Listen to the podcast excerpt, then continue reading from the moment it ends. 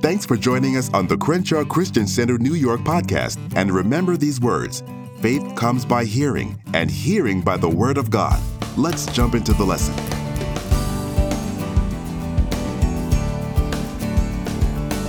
Well, we are continuing our series on the story of heaven. And I think there are a lot of different little things that are coming out of this series that, I mean, from the feedback I'm getting from people, they're finding it interesting. And I think that's wonderful. I know I'm finding it interesting. Now, the last time we were together, we looked at a video. How many of you remember everything in the video? Well, not, okay, I'm not asking you to do a reenactment of the video, but how many of you are very comfortable with knowing what was in the video so that when we start discussing it, you're going to know what you saw last week? Okay, now for those of you that said, yep, you get a gold star. For most of us, I've had a lot go on in the last week, and it's like I need to see the video again. So, for those who are like me, maybe, who would like to see the video again, we're going to see it again so that we can then discuss it. Is that fair enough? Yes. Okay, great. I think that's a great idea. So we're going to see it. It's only like 14 minutes or something, so it's not it's taking up a lot of your time. But I think it would be to our advantage to be able to look at it and then be able to discuss it, okay? Okay, great. So whenever, okay, Mr. Williams is working on that. Now, the last time we were together, I left you with a specific question. And that question was, how is the day that a Christian transitions or dies. I like to use the word transitions. How is that really a homecoming or graduation day? What are we graduating from and what are we graduating to? Do you remember when I asked you that? And you were supposed to kind of think about that during the week? And I can tell from your faces you really didn't. I mean, hey, it's okay. At least we're being real and authentic. So, we will, okay, good. The video is ready, so turn your attention over to this wonderful TV screen, and we're going to watch the video with our brother Max Lucado.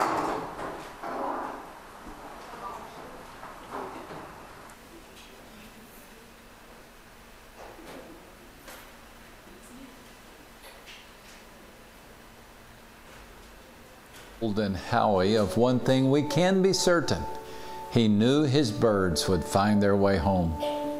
Several times a day, the square bodied, gray bearded New Zealander retrieved one of his pigeons from his Auckland aviary.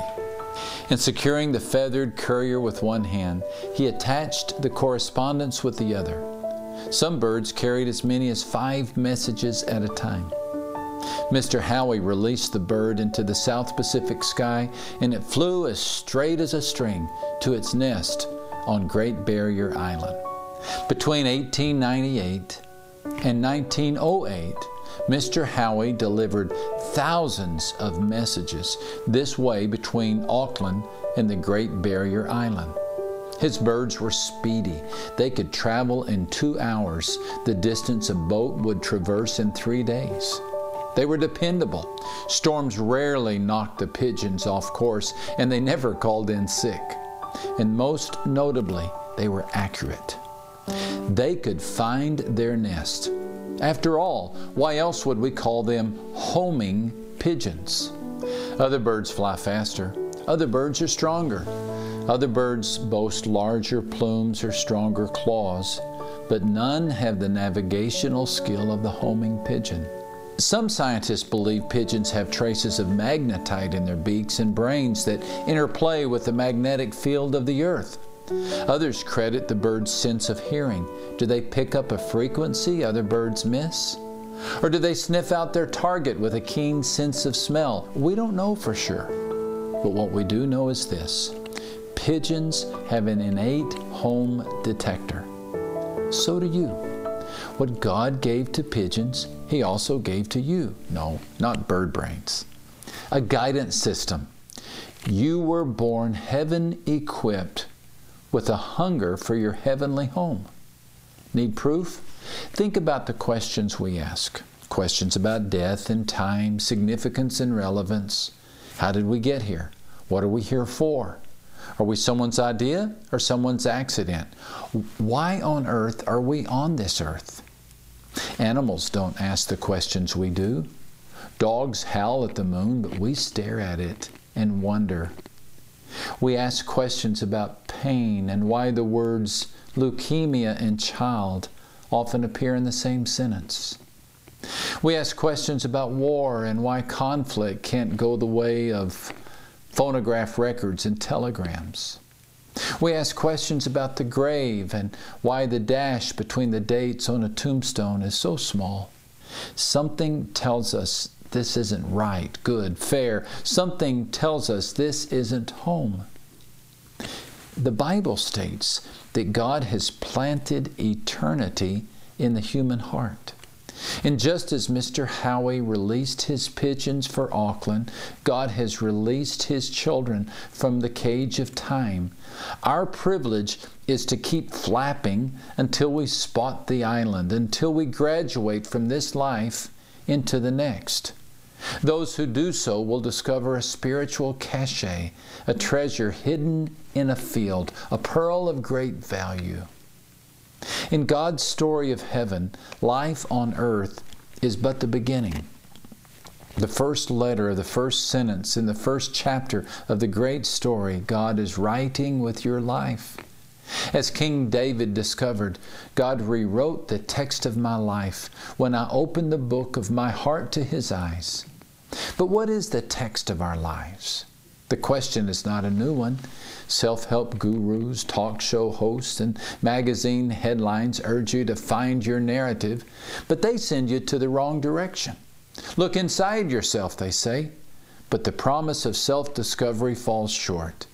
Can you find the plot of a book in one paragraph or hear the flow of a symphony in one measure? Can you uncover the plot of your life by examining your life? By no means. You are so much more than a few days between the womb and the tomb. Your story indwells God's. This is the great promise of the Bible. It's in Christ that we find out who we are and what we are living for. Long before we first heard of Christ and got our hopes up, He had His eye on us and had designs on us for glorious living, part of the overall purpose He is working out in everything and everyone. Above and around us, God directs a grander saga, written by His hand, orchestrated by His will, unveiled according to His calendar, and you are a part of it. Your life emerges from the greatest mind and the kindest heart in the history of the universe the mind and heart of God, and He makes everything work out according to His plan. You will graduate from this life into heaven. The Bible says that Jesus' plan is to gather together in one all things in Christ. All things includes you. All things includes your body, your eyes, your hands, your blood pumping heart, your arm hinging elbow, your weight supporting torso. God will reunite your body with your soul and create something unlike anything you have ever seen an eternal body. What does this mean? Well, it means you will finally be healthy. You know, you never have been. Even on the days you felt fine, you weren't. You were a sitting duck for disease and infections, airborne bacteria, microbes. And what of you on your worst days? Last Sunday, as I sat in front of our church, my eyes just seemed to radar toward the physically challenged.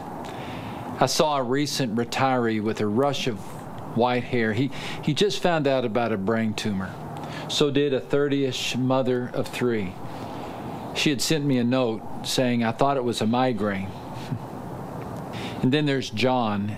He's in law school and a wheelchair.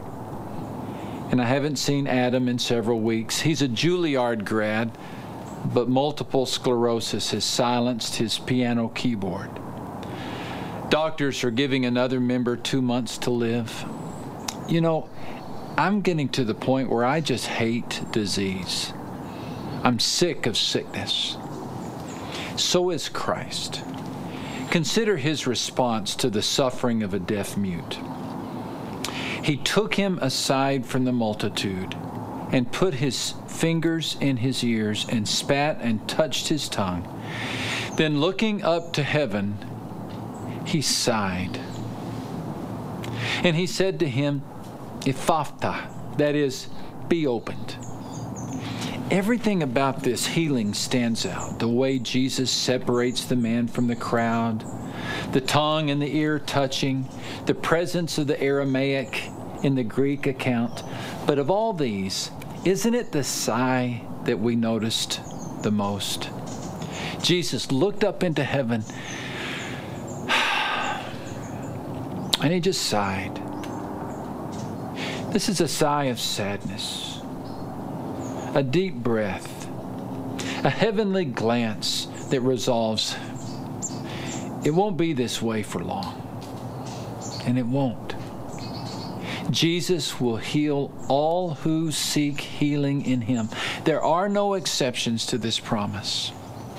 No nuances, no fine print, no caveats to say some will be healed beyond the grave by no means diminishes this promise. The truth is this when He appears, we shall be like Him, for we shall see Him as He is.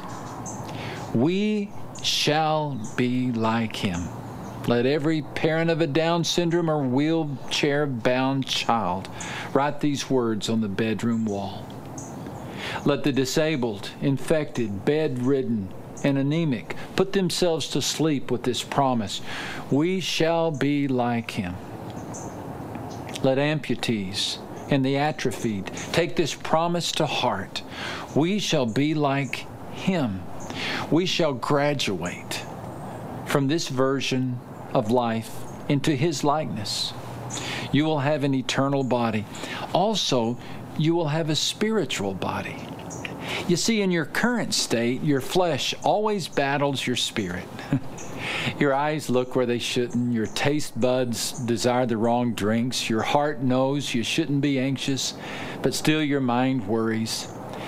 Can't we relate to Paul's confession? I truly delight in God's commands, but it's pretty obvious that not all of me joins in that delight. Parts of me covertly rebel and just when I least expect it, they take charge.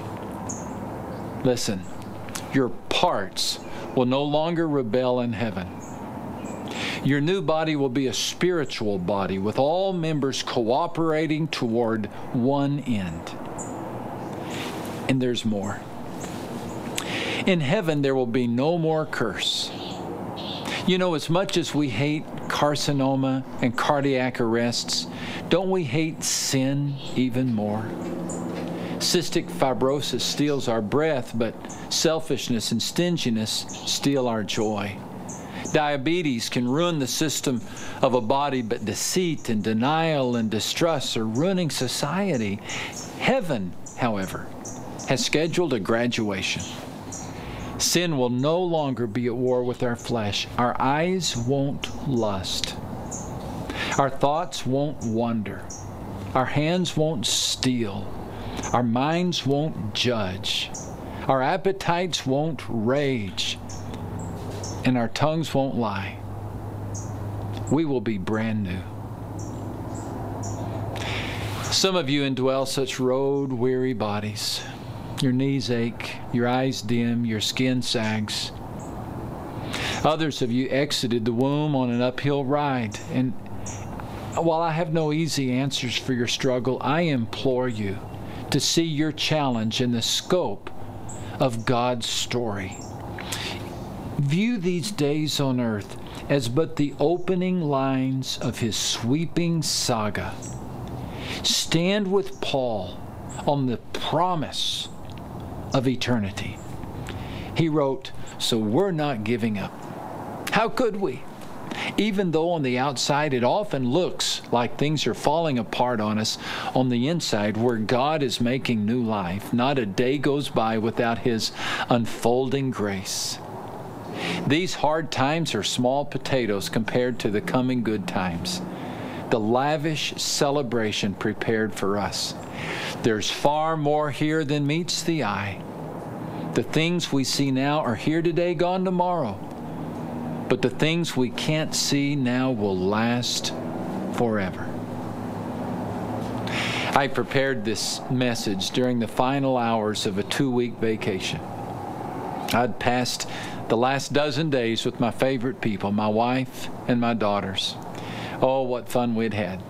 We watched the sun set, the fish jump, the waves crash. We laughed at old stories and made a few new memories. It was a trip for the ages. Somewhere in the beginning of the trip, however, I got searched at airport security. I had to remove my shoes and hand my boarding pass to the official. He told me to step over to the side. I groaned as he waved his wand over my body. Why single me out? I got frustrated. Isn't it enough that we have to plop barefooted through a scanner? Do they think I'm a terrorist? You can tell. I, I did not like that moment of airport security. But listen, as I remember that vacation, I won't reflect on its irritating inauguration. It was necessary, but quickly lost in the splendor of vacation. Do you suppose someday we'll say the same words about this life? Well, it was necessary, but quickly lost in the splendor of heaven. I have a hunch we will. We'll see death differently too. We'll remember the day we died with the same fondness as we remember our graduation day. By the way, if I graduate before you do, you'll see me waiting on you. I'll be the one in the stands starting the wave.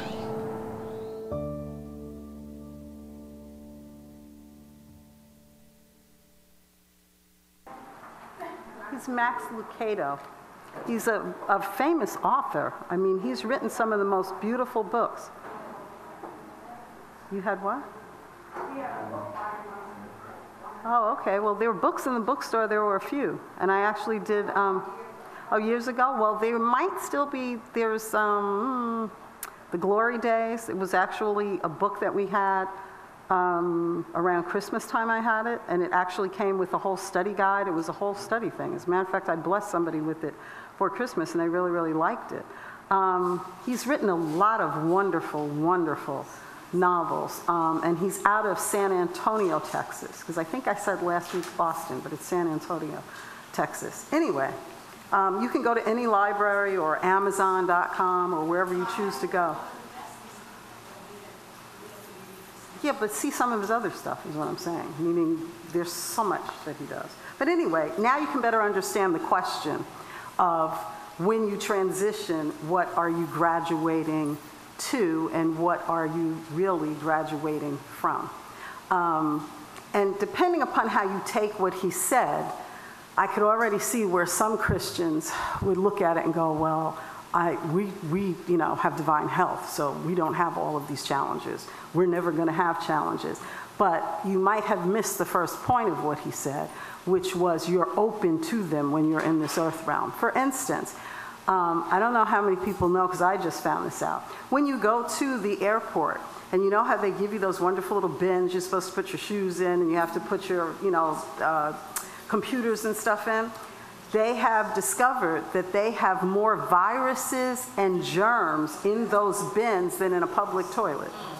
So when you stop to think about that, that kind of gives you pause because that means, oh, I am a believer and I stand upon the word, but that's something I have to contend with or deal with and stand against. There's so many things in the earth realm that you have to stand against. That's why when you transition, you are graduating from all of that, and then you're graduating into not ever have to having to deal with it. So it's a very positive thing.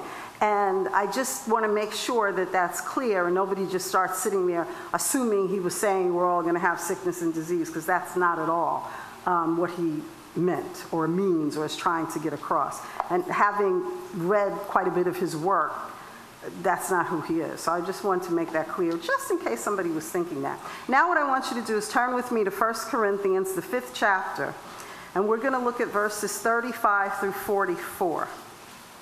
1 Corinthians, the 15th chapter, verses 35 through 44. And let me know that you're there. Okay. I'm going to share this with you out of the Message Bible because I think it does the very best. And it says, Some skeptic is sure to ask, Show me how resurrection works. Give me a diagram. Draw me a picture. What does this resurrection body look like?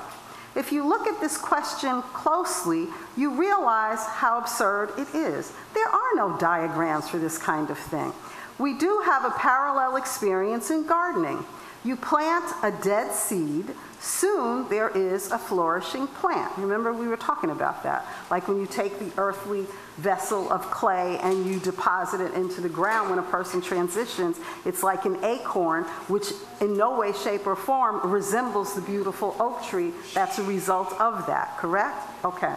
So, there is no visual likeness between seed and plant. You could never guess what a tomato would look like by looking at a tomato seed. What we plant in the soil and what grows out of it don't look anything alike. The dead body that we bury in the ground and the resurrection body that comes from it will be dramatically different. You will notice that the variety of bodies is stunning. Just as there are different kinds of seeds, there are different kinds of bodies humans, animals, birds, fish, each unprecedented in its form. You get a hint at the diversity of resurrection glory by looking at the diversity of bodies not only on earth, but in the sky, sun, moon, stars, all these varieties of beauty and brightness. And we're only looking at pre resurrection seeds. Who can imagine what the resurrection plants will be like? This image of planting a dead seed and raising a live plant is a mere sketch at best, but perhaps it will help in approaching the mystery of the resurrection body, but only if you keep in mind that when we're raised, we're raised for good, alive forever. The corpse that's planted is no beauty, but when it's raised, it's glorious. Put in the ground weak, it comes up powerful. The seed sown is natural, the seed grown is supernatural. Same seed, same body, but what a difference from when it goes down in physical mortality to when it is raised up in spiritual immortality. So, one promise that God makes is that when this life ends, when we all transition, we will receive a new eternal body. Okay, that's clearly stated. We went over that last week. How will our new spiritual bodies be an upgrade to the ones that we have right now? What do you think?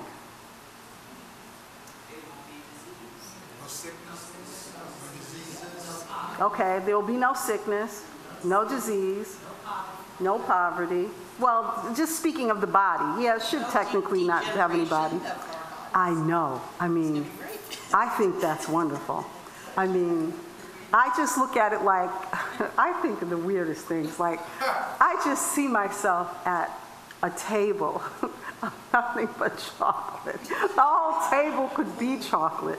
I could have chocolate cake, chocolate candy. I could have chocolate from Switzerland. I could have it from, I mean, of that. And the thing is, I don't even have to be concerned. Like, I'm not going to gain any more from having that. It's not going to affect my body in any way.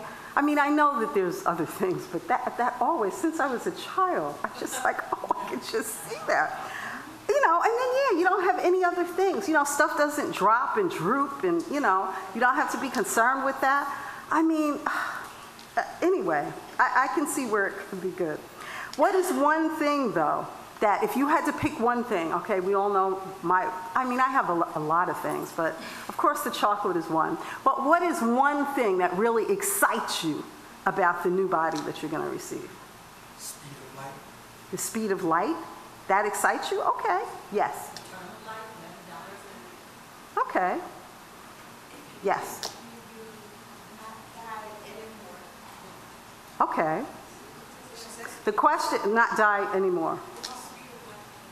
Okay, you'd have to ask him. I don't know. What does the speed of light mean? That's what she was saying. Anywhere we gotta get to, we'll be able to blink an eye, get to any place we want at any time, or really, So, in other words, you're saying the movement of being able to go as fast as the speed of light. yeah. Okay. Okay. The question was what is one thing in particular that excites you about the new body that you will have?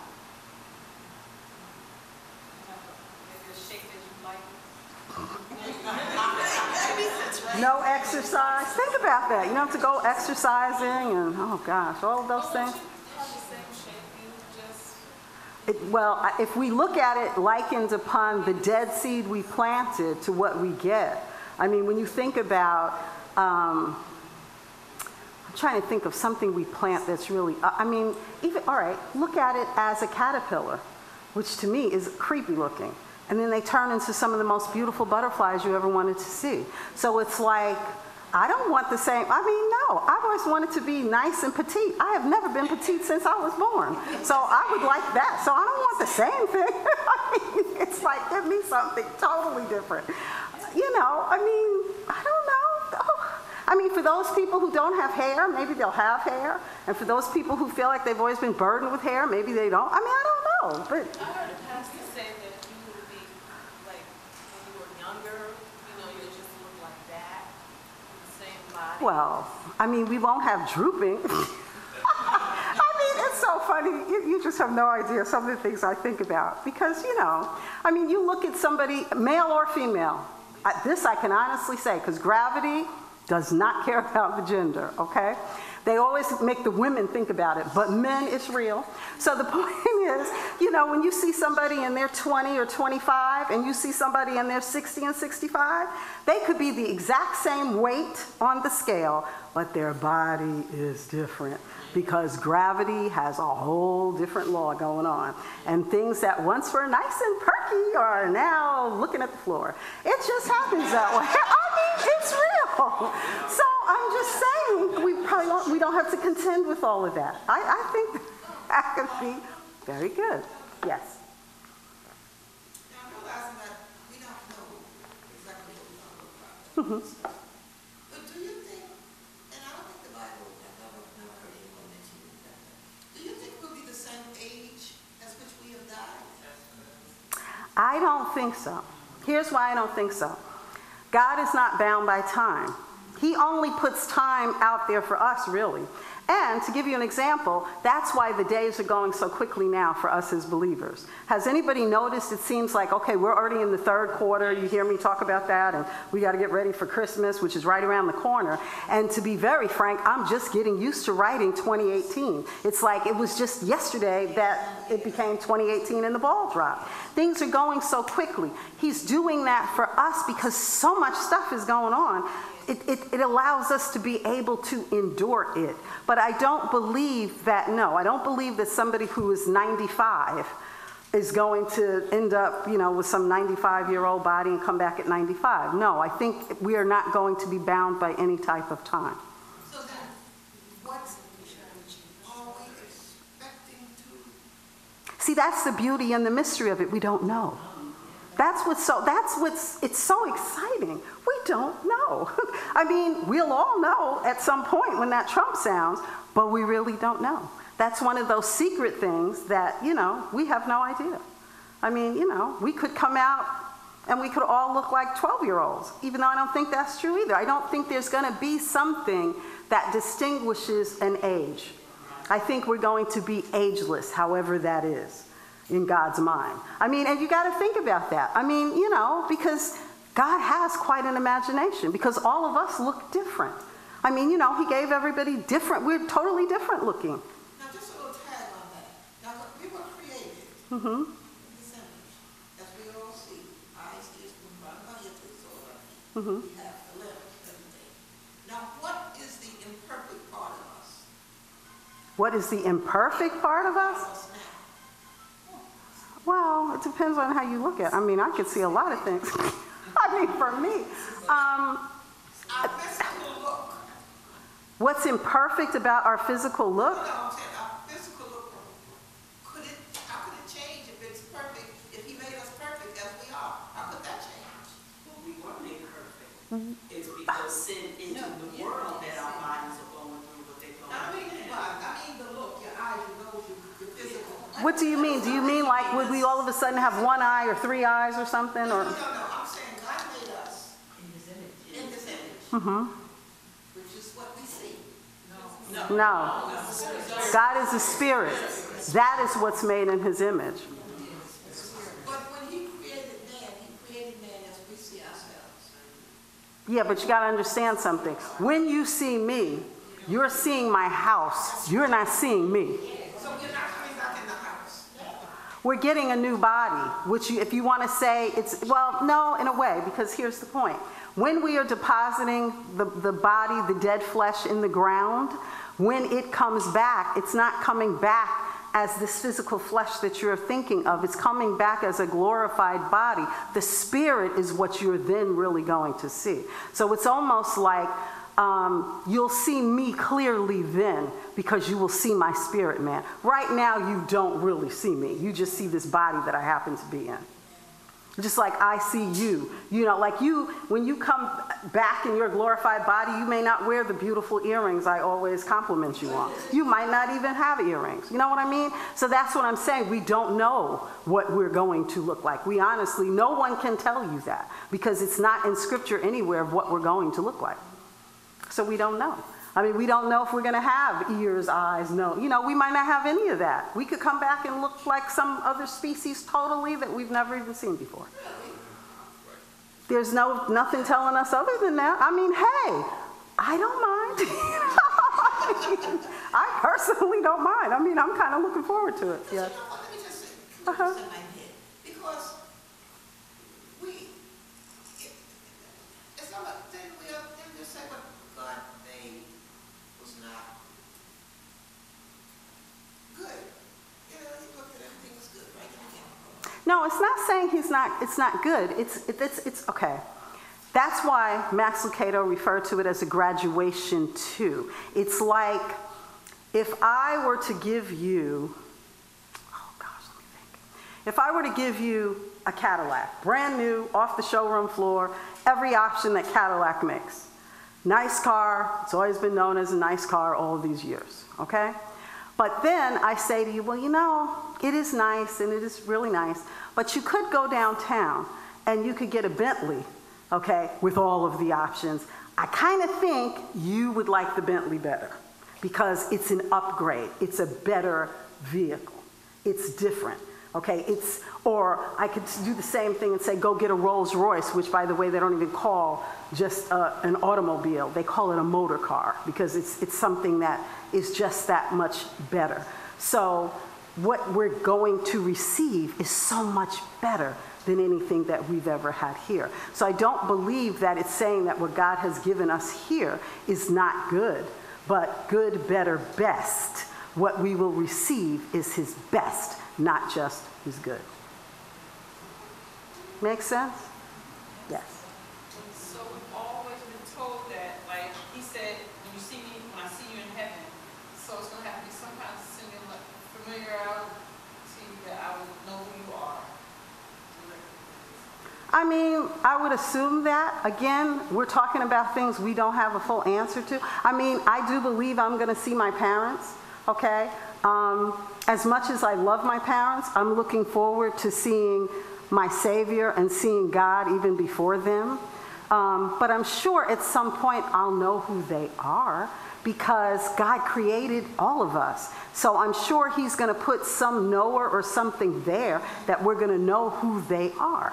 You know what I mean? That we're going to know. Everybody, we'll know them. Um, because it says that. But I, I don't, as far as saying what we're really going to physically look like, I have no idea. And we can't even look at nature and know that Because if we looked at a caterpillar, our natural minds would not think that it was going to turn into something as beautiful as a butterfly. And then all butterflies are not created equal either. They're different species of butterflies. So, and it's the same thing with people. I mean, you can see, you can go, like one place that's very interesting to me is if you go to Australia, there are little islands off of Australia where you will see a person who has a complexion that is the deepest, darkest color that we know for mankind, and they will have crystal blue eyes. Okay? So, I mean, God created that person. So he clearly has a, a, a, different approach and an interesting way of creating people. I know that every time I look in the mirror. It's very interesting to me. So I'm like, okay, he had a sense of humor. I'm just saying, I don't know. I just know that we can look forward to it because all of the challenges that we face here in this earth realm, we don't have to deal with. So it's like, I don't really care what I look like. If I don't have to deal with half of this stuff, you know what I mean? I don't have to deal with any of that. Fine. You know, it, we are truly graduating to something far greater than ourselves and greater than anything we've known so far and can comprehend. So I think that that's pretty good. Would you agree with that? Yes. When God created Adam, he created a perfect being. It was after Adam disobeyed that it caused everything to deteriorate. That's true. That's a whole nother study. because when God created Adam, if you really start researching it deeply, that particular creature was called Adam, who was actually male and female combined. When he decided to give Adam someone to fellowship with, and then created Eve, that's when that separation came of male and female. That is why a man is never greater than a woman, and a woman is never greater than a man. And that is why when the two of them come together, they make a perfect, perfect one union. And that's why when you come together in a married relationship, what does it say? You become one flesh because that's really how you originated to begin with. That is interesting. We should do something on that, but whatever. So, yeah, I mean, I, I get your point. That's true, you know. So, I, and I understand what Miss Karen was saying that sin entered into the world, and that, of course, changed everything. Because if sin didn't enter into the world, if Satan was not the God of this world, we could go to the airport and we wouldn't have to think that there are going to be germs in those bins. We wouldn't have to be concerned when we sit on the buses or the trains or any kind of mass transit that there's all kinds of stuff that's around us that we have to exercise our faith not to have it attack us. Okay, all of those things are true. I mean, even if you go into the hospital, it's one of the germiest places in the world. So if you go to visit the sick, you have to pray for your physical body even before you go in to pray for somebody else so that none of that stuff even attaches itself to you. We won't have to deal with all that later on. But it doesn't mean it doesn't exist. We call those things that be not as though they were, but they do exist. And that's what we're kind of contending with as we live here. Make sense? Turn with me now to Mark's Gospel, and we're going to look at the seventh chapter, verses 31 through 35.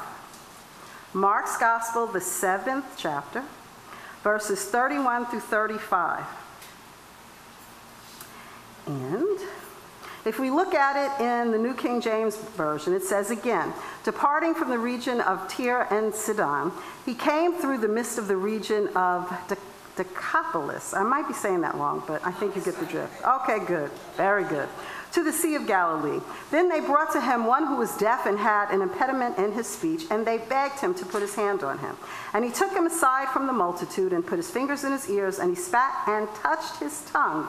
Then looking up to heaven, he sighed and said to him, Ephphatha, that is, be open. This is the same thing we just saw in the video.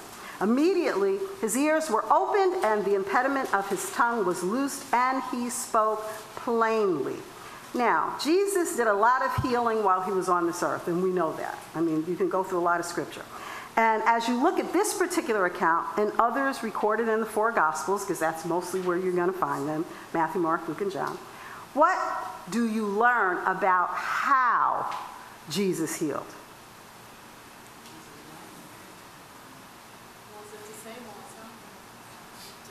Okay, but he usually still had a method. What was that method? And what do you learn about why he healed people? Yes, he usually would speak. He usually required that they exercise some faith, yes.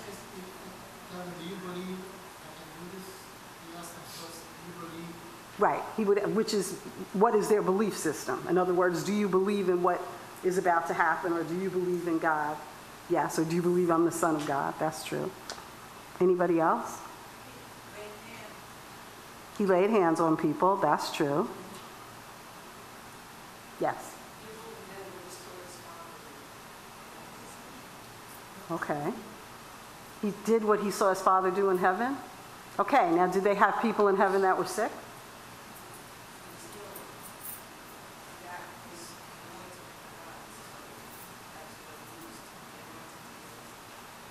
Okay, say that again and say it a little bit louder because I really didn't hear you.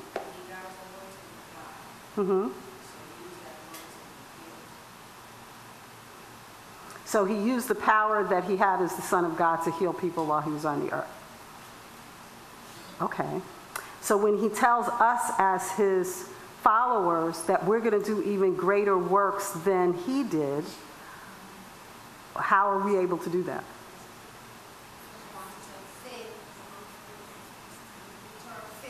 It's our faith that allows us to do it. Okay, and you're saying what allows us to do it? Quantity? Quantity of what?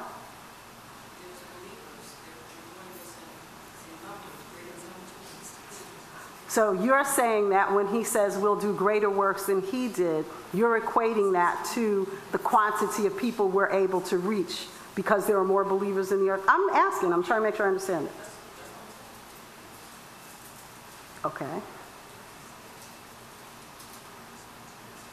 Okay. I understand your point. I don't agree with it though, but that doesn't matter. But okay, that's fine. Um,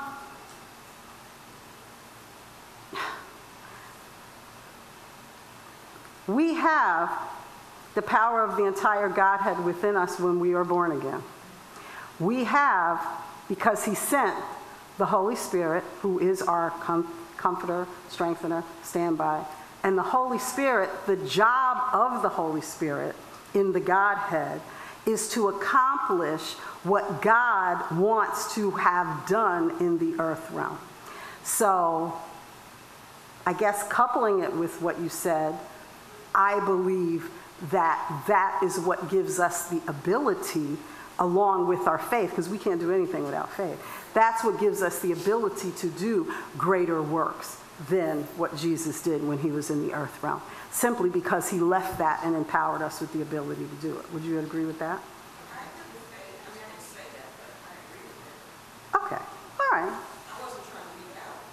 No, no, no, I, I'm not saying that you would. I just don't want people to think, I don't want them to discount that portion of it based upon we're going to do greater works based upon quantity. Because I don't think, in essence, that's what's really meant in that scripture. I don't think it means quantity. I don't think it means that um, I'm going to go into the market and I'm going to get $5,000 worth of groceries because all of us here are going to go to Bible study and fill up the baskets, and that's how we're going to get it.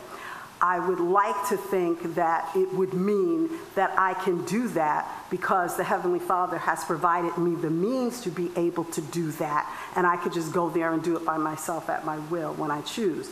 And it's sort of like if you look at it differently, it changes the essence of the meaning. And that's what I didn't want. In other words, just like when we think about how he fed all of the thousands of people with the barley loaves and the two little fishes, but he had fragments left over even afterwards. If we just look at it like we, we take the power of God out of that portion of it or the anointing out of that and just kind of look at the numbers, it changes it a little bit. So that's all. So I'm just, if anything, adding to what you're saying, but clarifying. Okay, good. All right, so then we're on the same page. Um, now, we know that when this life ends, we already get that, and we graduate, as we're calling it when we transition, we'll receive new bodies. We talked about all that. Until then, The Bible tells us that we should do what? We can and we should pray for healing for those who are sick and face physical struggles. Because physical struggles, you can be the most wonderful Christian and truly love God and have lived a life of, of Christianity, serving Him and everything. And your body still may be attacked. It does not mean that you are horrible or that you've done anything wrong, but it is a possibility that that is something that you have to stand against. And you may, or we collectively may even know people who are going through a challenge like that. What are we really doing about it? Turn with me to James, the book of James. We're going to look at James 5 and we're going to look at verses 13 through 18. James 5, verses 13 through 18. I'm going to share it out of the message. And it says, Are you hurting? Pray. Do you feel great? Sing. Are you sick? Call the church leaders together to pray and anoint you with oil in the name of the Master. Believing prayer will heal you, and Jesus will put you on your feet. And if you've sinned, you'll be forgiven, healed inside and out. Make this your common practice. Confess your sins to each other and pray for each other so that you can live together whole and healed. The prayer of a person living right with God is something powerful to be reckoned with. Elijah, for instance, human just like us, prayed hard that it wouldn't rain, and it didn't. Not a drop for three and a half years. Then he prayed that it would rain, and it did. The showers came, and everything started growing again.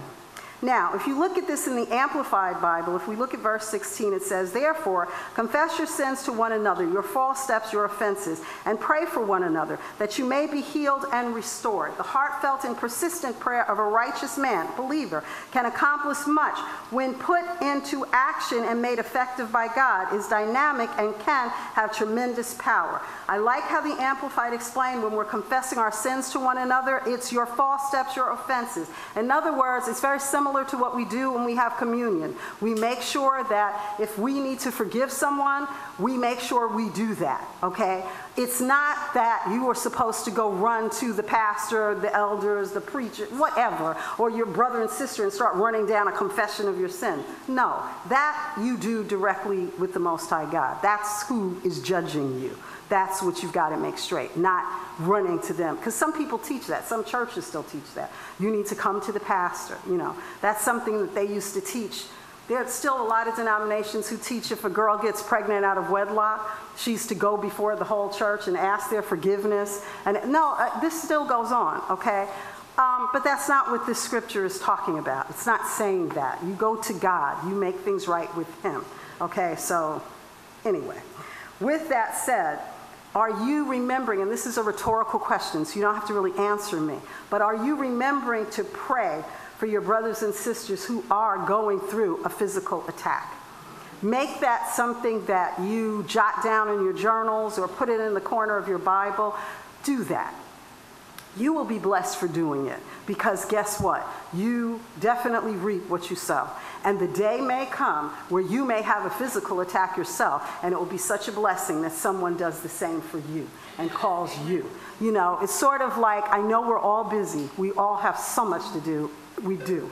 But it's really, really precious when you can take, even if it's just one day a week, and you just make one phone call a week and you just call on somebody. And, and, and it really, to me, they don't even necessarily have to be struggling with something physically. Just sit and ask the Lord, who should I call?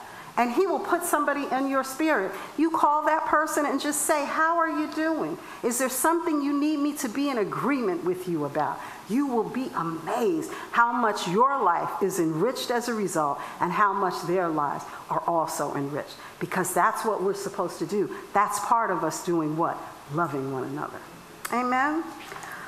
Okay, well, there are a few other things that we want to go over, but I thank you because I think we really how can I put it? Iron always sharp, sharpens iron, and I think by everyone talking about things and contributing, I always appreciate that. I think that's a wonderful thing. So I thank you very much for doing that. And I think that that's what we did. So praise the Lord.